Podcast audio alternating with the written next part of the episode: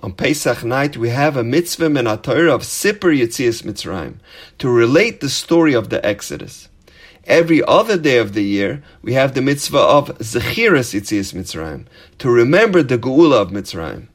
So, what is the difference between the mitzvah of Zechiras Yitzias Mitzrayim, which we are obligated in every day of the year, and the mitzvah of Sipur Yitzias Mitzrayim that is exclusive to the night of Pesach?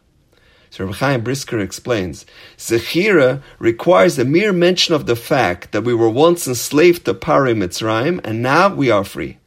While the mitzvah of Sipur has to be done specifically derech shailaetshuva, relating the story to others through a question and answer format. Asking questions are essential to the Seder. Therefore, questions must be asked even when no child is present. The Gemara says in Masechtas Pesachim, if someone has a son by a Seder who has the capabilities to ask questions, then Benoy Shayalai. His son asks him. And if he doesn't have one, Ishto Shayaltai. His wife asks him the questions. Vimlav, if he's sitting all alone by the Seder, who Shoyala He asks himself the questions. So why does it have to be done specifically derech shayla etshuva? Why can a father just relate to his family the story of Yitzias Mitzrayim? What's the point of asking questions if you already know the answers? So the Chassam Sofer says something very profound. When you ask questions, you build depth. You start to look at the same story from a fresh perspective.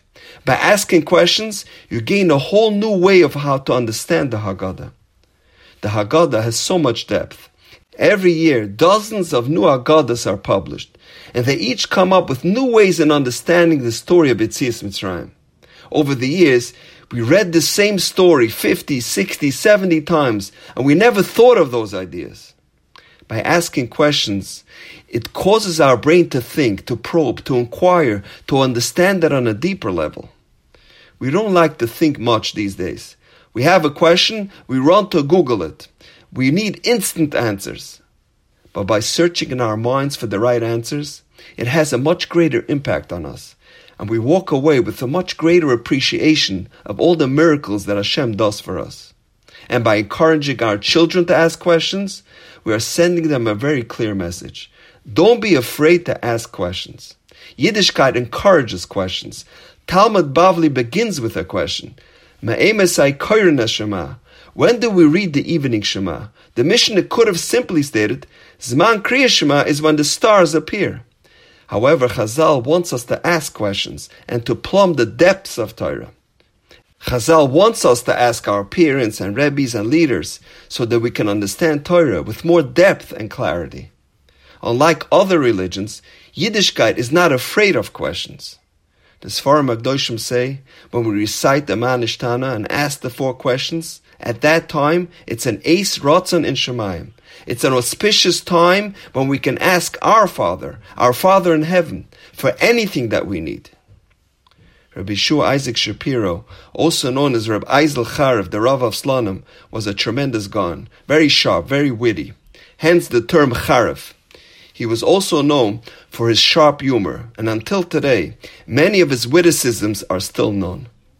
A story is told when he was looking for a shidduch for his daughter, he traveled to the Volozhiner yeshiva, the most prestigious yeshiva at the time.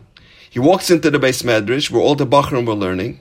He gets up there and he says, I'm going to ask a question on the sugya that you are learning. Whichever Bachar is able to provide me with the answer, I'm willing to take him as my son-in-law. He asks the question, and obviously it was a very difficult question. And immediately, all the Bachrim in the yeshiva stopped whatever they were learning and focused solely on trying to answer this question. All day they were dissecting it and looking at it from all angles, all to try and figure out an answer to this very challenging question. Some Bachrim thought they had the right answer, and they approached Reb Eisel with their answers. However, he was able to disprove all their explanations and refute their answers. It was late at night. Rav Eisel tells them, I'll sleep over, I'll give you all another day to come up with an answer.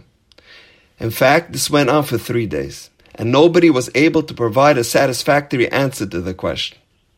Rav Eisel tells the boys, I'm sorry, it's Erev Shabbos, I have to get back home. He packs up his belongings and begins his journey home. A few minutes into his trip, he hears someone shouting for him to stop. He turns around and he sees a bacher sprinting towards his wagon. He orders his coachman to stop the horse. He waits for the boy to approach, and after he catches his breath, the boy says, Rebbe, shidduch or no shidduch? Can you please tell me the answer to the question? Rabbi Eisel turns to him and he smiles and he says, You are the one I want to marry my daughter. Someone with such a desire to learn Torah without any ulterior motives is the boy I want to marry my daughter. On Pesach, we recite the Haggadah der Shaila Tshuva. Sometimes it takes courage to ask a question. There's an old adage. It's not the answer that enlightens, but rather the question. And now we know. Have a wonderful day.